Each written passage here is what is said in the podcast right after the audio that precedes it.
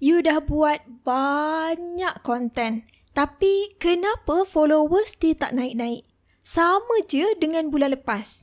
If you tengah go through masalah ni dan you nak tahu konten apa yang you perlu create untuk attract new follower, episod hari ni khas untuk you. Ada banyak konten yang you boleh create tapi tak semua boleh bantu untuk tarik follower baru. Setiap konten yang kita create ada fungsi masing-masing dan some content that we create adalah untuk attract orang baru di luar sana untuk datang ke Instagram kita dan jadi follower kita. Dalam episod kali ni, I akan share recording dari sesi Clubhouse yang I pernah buat sebelum ni. Sesi ni adalah sesi solo. I buat macam live podcast macam tu. I harap you enjoy sesi kali ni. Before we dive in, I nak share sikit a listener shout out and this one is a review from Ari Briatin helpful and fun. This is my most favorite podcast. I can hear it whenever I feel like it. The fact that Carrot stressed about providing value to other people shows how generous she is. I really look forward to your upcoming podcast. Thank you so much for giving such a positive feedback on this podcast. I appreciate you sangat-sangat. And by the way, if you enjoy my podcast and you are listening using iPhone ataupun iTunes, please take a few minutes untuk submit a review. I really appreciate reading all the reviews dan semua review ni buat I rasa lagi excited untuk share another episode in the future. Now, let's get into the recording of content to attract follower. Inilah Passion to Action Podcast bersama Karat Miraki. Di mana anda boleh dengar action steps untuk berankan servis anda sekaligus menaikkan bisnes anda. Jom kita dengar episod kali ini dengan host kita, Karat Miraki.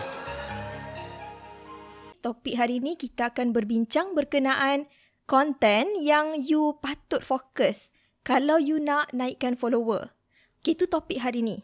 Ada orang yang kata macam when it comes to nak ambil follower, nak dapatkan follower ni. Ada yang kata Allah tak perlu pun, tak penting pun follower. Ha, so hari ni kita akan bercakap a lot of things related kepada follower. So first of all, perlu ke tak new follower? Okay, here's the thing tau. There are so many good things yang kita akan dapat bila kita gain new follower ataupun more follower. Betul tak? And of course, the first thing adalah social proof itu adalah salah satu perkara yang semua business owner nak. Okay, even though uh, is it shallow ke ataupun benda tu unnecessary ke, tapi semua business owner, I believe akan ada perasaan yang sama tau. Kita anggap number of follower tu sebagai social proof. Membuatkan kalau orang baru lain, orang baru datang ke IG kita, mereka akan lebih rasa trust bila follower kita ramai. Berbanding kalau kita following tu 2000, follow kita tu 200, orang akan ragu-ragu untuk tengok konten kita. Ataupun maybe terus keluar, tak tengok pun. Ha, macam tu. Okay? So, that is one of the reason I believe a lot of business owner ada in common lah. Which is, the nak that social proof. Ha, okay.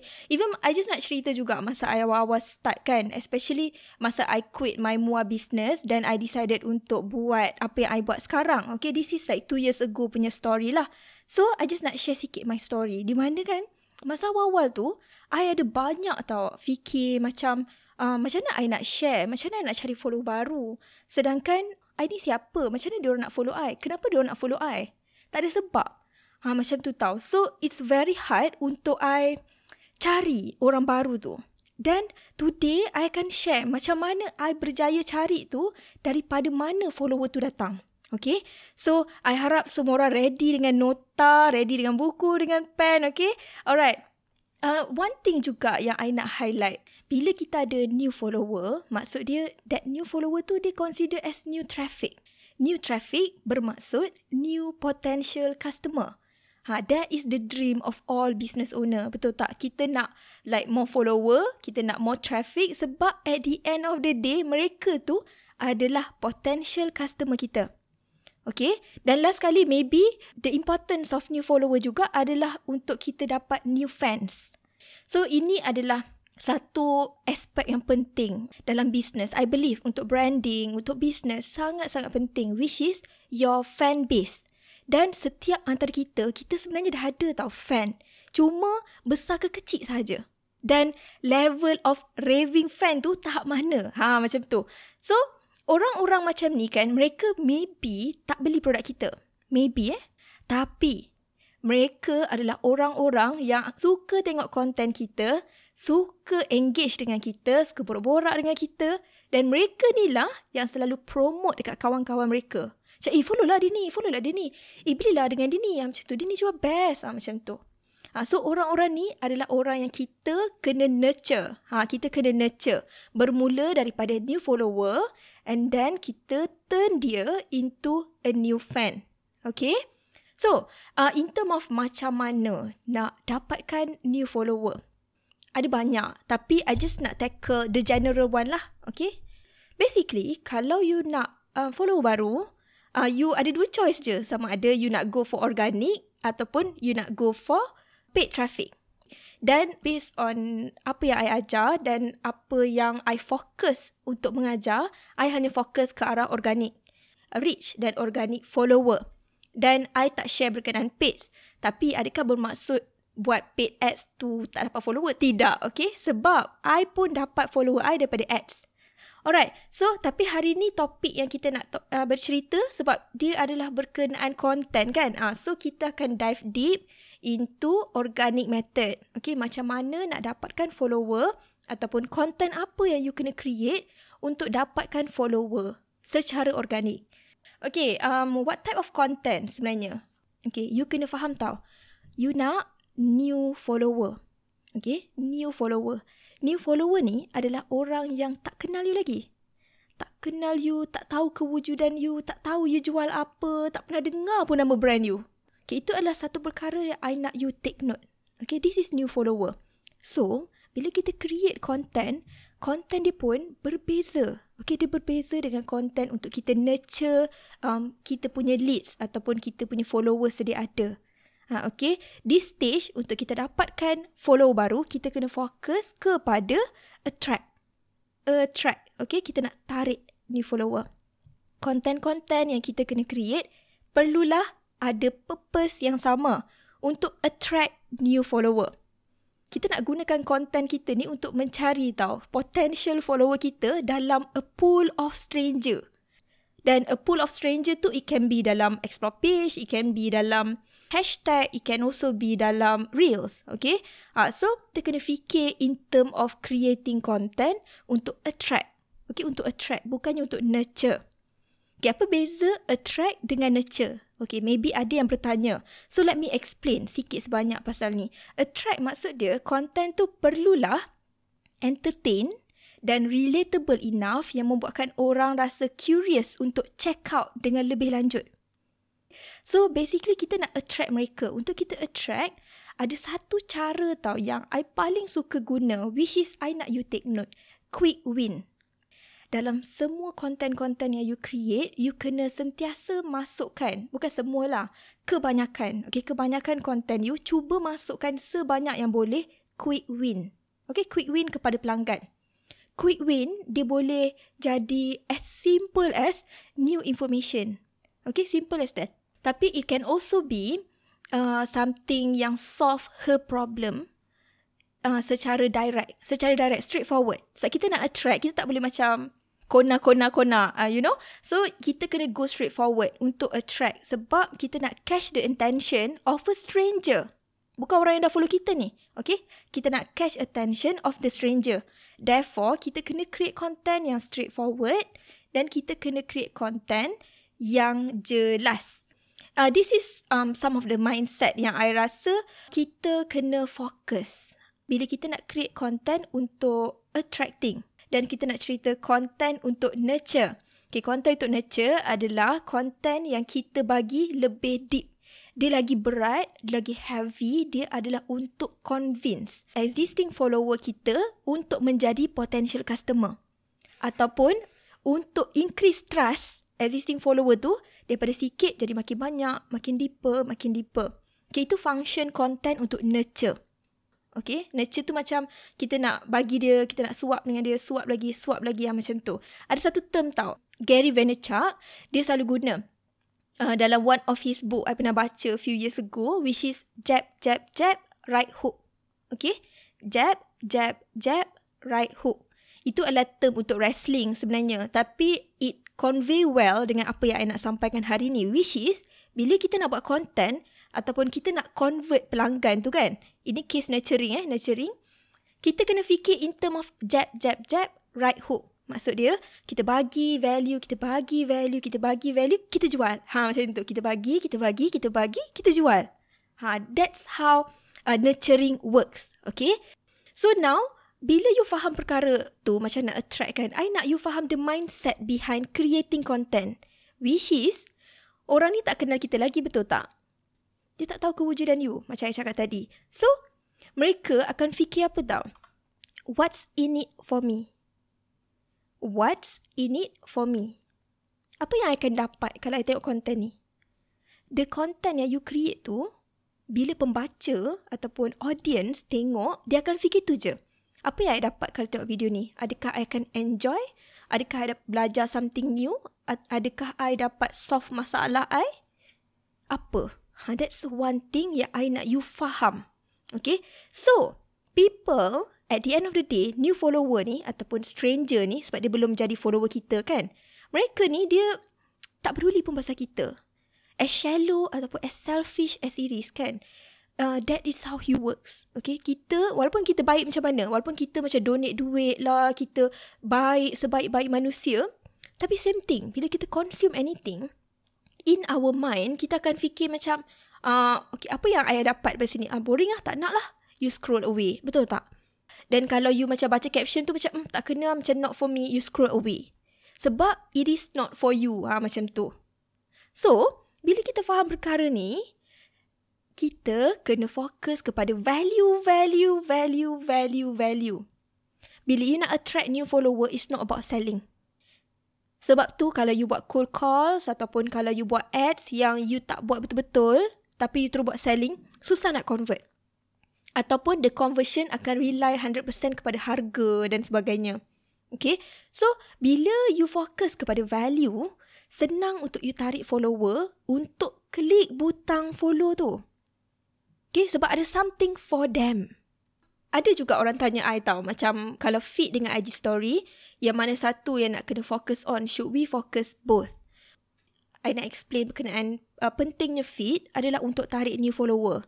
Sebab setiap content yang you create dalam feed, dia boleh ataupun ada peluang untuk masuk explore page dan kalau you guna hashtag, ada peluang untuk masuk top post dalam hashtag.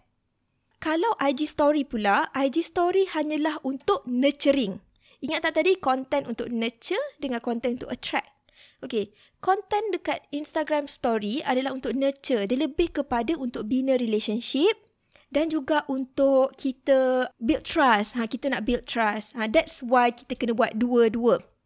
Jangan stop untuk create content dalam feed. Alright?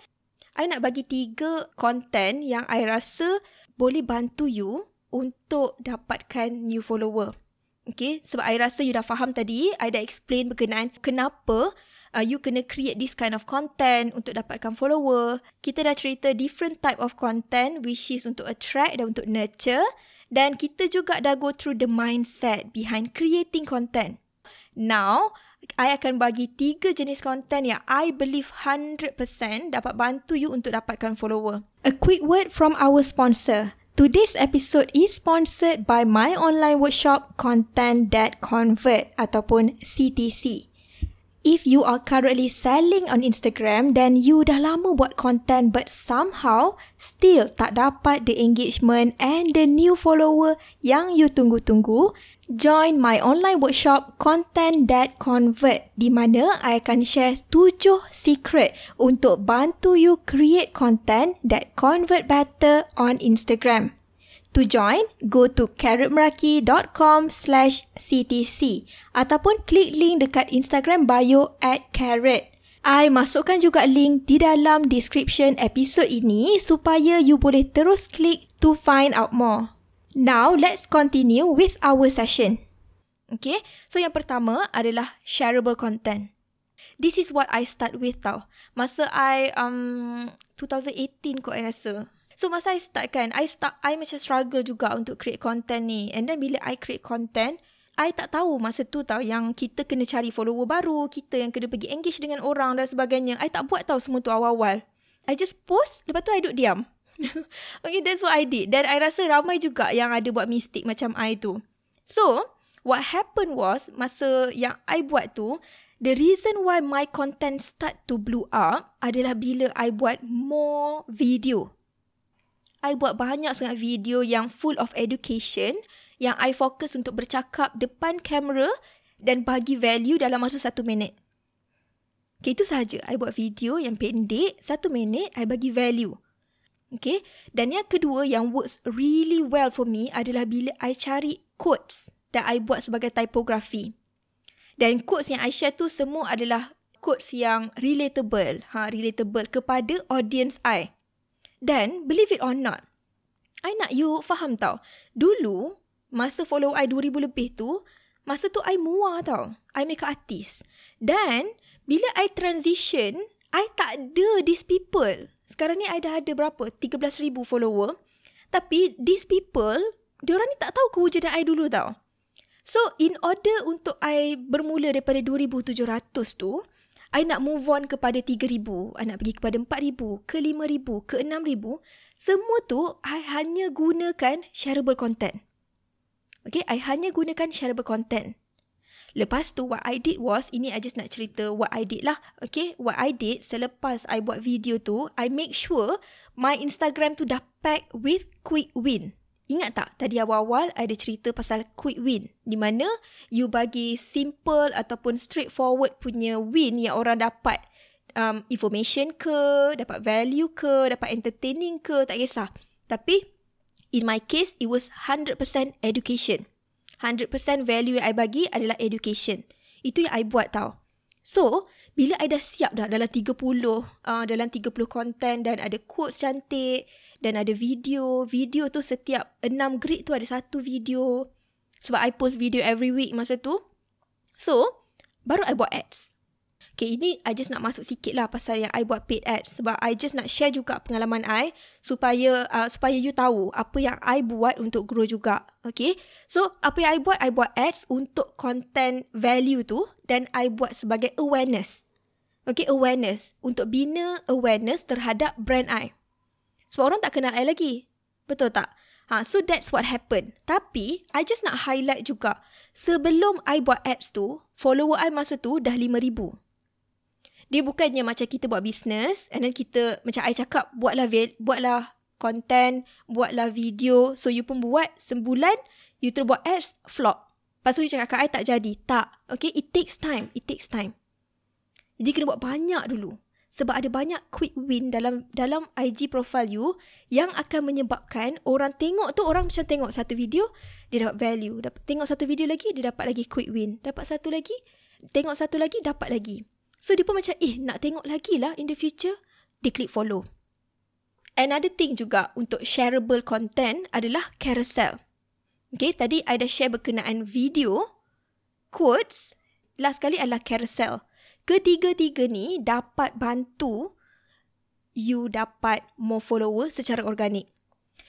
Okay, untuk carousel. Carousel tu sekarang uh, ramai orang guna carousel untuk buat tips dan sebagainya, betul tak? Tapi, I just nak share juga my experience sebelum ni, I tak buat carousel. I fokus dekat video 100% dengan typography. Dan bila I check top post I, bila I check top post I untuk every 6 month, dia akan pergi dua tu je. Dia akan pergi ke video dia akan pergi ke typography. Okay, that is why I decided untuk share dalam sesi hari ni. Okay, dua benda tu. Uh, shareable content tu, dia boleh jadi untuk nurturing ataupun untuk attract. Dan kalau yang you nak buat untuk attract, you kena fokus kepada small value ataupun compressed value. Maksud dia, satu key point, you elaborate dalam empat slide ataupun lima slide. Ha, macam tu tau. Dan you fokus untuk minta orang share favorite diorang uh, something like that so bila you buat macam tu I berasa itu dapat bantu dan orang akan rasa nak share as to compare tu kalau you buat macam terlalu heavy macam 8 mistake yang skincare user kena tahu uh, something like that that one will be too heavy. Ah uh, okay? Alright. So itu adalah yang pertama. Shareable content.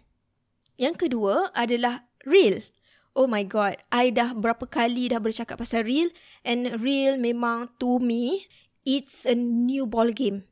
Okay it's a new ball game sebab as to what i seen at my student pun diorang pun bagi tahu I perkara yang sama. Selama ni, video view 100. IG story view 100. Tapi bila buat reel, view 1000. Everyone is impressed. My students semua impressed dengan reel. Dan kalau you belum gunakan reel, please, okay, please, gunakan reel sebaik boleh. Because reel sekarang ni dia ada totally organic platform sendiri. Basically, walaupun kita post dalam feed kita, tapi ada potential untuk dimasuk ke Reels punya parts yang kat tengah-tengah yang kita duk scroll, scroll, scroll tu kan. Ha, ada potential untuk dimasuk kat situ. Dekat situlah adalah orang-orang yang belum kenal you, belum tahu kewujudan you berada. Dan the fact that sekarang ni is very organic dan sekarang ni the algorithm is very very friendly, rugi kalau you tak gunakan. Tapi satu perkara yang I nak highlight dekat sini kalau you nak gunakan reel untuk dapatkan new follower di mana you kena fokus kepada niche you ataupun kategori produk you. Let's say you buat cake ataupun you buat dessert. So buat real fokus kepada kategori produk you iaitu dessert. Jangan buat tiba-tiba resepi benda lain pula. Ataupun tiba-tiba tunjuk uh, perkara yang tak related yang tak kena mengena langsung. Okay, walaupun video tu dapat view ataupun video tu dapat like yang you nak tapi dia tak akan bagi follower kat you. I bagi contoh, you buat dessert. Lepas tu you buat video kucing comel, satu. Video tu blow up. Tapi follower you tak naik. Okay, kenapa? Sebab apa tahu? Sebab mereka tu suka kucing. So, mereka tengok IG you. Alamak, ada satu je video kucing. Oh, dia jual kek. Tak nak lah. So, dia tak follow lah. Betul tak? So, you boleh gunakan konten macam tu untuk naikkan interaction dan naikkan reach. Tapi, dia tak membantu kepada follower.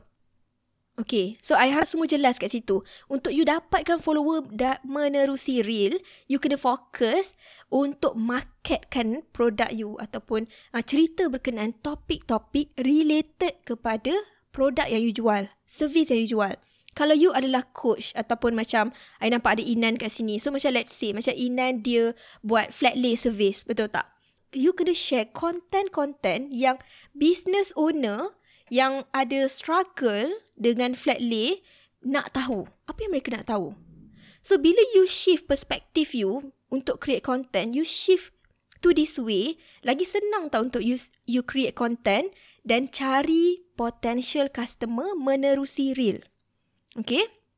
So, ada share dua. Yang pertama tadi adalah shareable content, video, quotes dengan carousel. Yang kedua adalah real dan yang terakhir adalah by using multi-platform ataupun orang panggil cross-platform. So this one is the best way untuk you dapatkan traffic completely daripada luar, daripada YouTube, daripada TikTok, daripada um, Clubhouse dan sebagainya. Tapi dia ada banyak cons dia lah bagi I, bagi I. Sebab kalau you tanya I, should you diversify? Patut ke kalau business owner macam kita, patut ke kita buat banyak platform, kita guna banyak platform. I, to be honest, I tak agree. Okay, I tak, tak agree. Dan sebab I sendiri pun, I fokus untuk naikkan satu platform sahaja. 100%.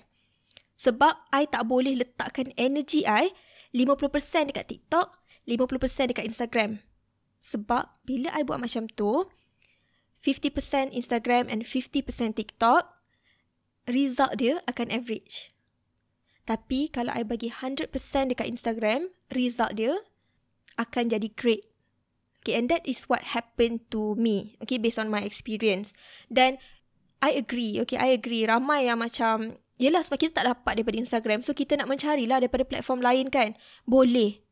Method tu tak salah. Okay, method tu tak salah. Cuma dia akan penatkan you. Dan ada satu quotes ni tau yang I rasa perfect sangat untuk apa yang I nak sampaikan. When you are saying yes to something else, you are saying no to something else. Okay, kita ada masa 24 jam sehari when you are saying yes to this thing, to TikTok, you are saying no to Instagram. Ha, so itu adalah satu quotes yang I rasa perfect dan I decided untuk share hari ni. Dan tak salah. I, I'm not saying salah, okay? Ha, jangan tiba-tiba DM I, Carrot, hi good. Oh, janganlah, okay? Ha, itu hanyalah pendapat I. Tapi of course kalau you rasa you ada capability, especially kalau you ada staff ataupun you ada team member, feel free untuk diversify. Go big, go YouTube, go semua. Sebab itu semua boleh bantu untuk bagi traffic. Totally outside. Ha, okay? Ha, so bila you buat macam ni, uh, ini semua akan dapat bantu you untuk dapatkan follower sebanyak yang boleh. Dan kalau you ada budget, then baru buat apps baru buat ads, buat uh, start dengan awareness. Macam I share tadi, start dengan awareness bukan untuk menjual. Kalau term sebenar dia, dia panggil seeding. Okay, dia panggil seeding. So, you buat content untuk value first. Lepas tu, you buat ads untuk orang follow you dulu. Ha, macam tu. Daripada situ, baru you close. Dalam IG story, dalam feed you, baru you close. There you have it. The recording from live clubhouse room. Apa pendapat you pasal sesi kali ni? Did you learn something new? Did you enjoy it? Make sure untuk screenshot dan share on Instagram dan just let me know pendapat you berkenaan episod kali ni dan bagi tahu juga dekat I patut tak I share lagi live session daripada Clubhouse. I will try to figure out the tag and sound untuk make your experience better but I harap you fokus kepada value yang you dapat daripada setiap episod. Now it's time to take what you've learned into action. Figure out satu perkara baru yang you dapat dari sesi kali ni yang you boleh apply dalam business you. Kalau you dekat rumah, make sure untuk buka phone ataupun note-taking apps dan just tulis some key points supaya you tak terlupa nanti. Remember, only you can take action to improve your business and your life. It is 100% your responsibility. I'm cheering you on dari jauh. Okay? If you enjoy this episode, make sure to subscribe to this podcast then I would really appreciate if you can leave me some review. That would really help me. So please do so if you find my podcast valuable and you want more episode. Okay? Bye for now.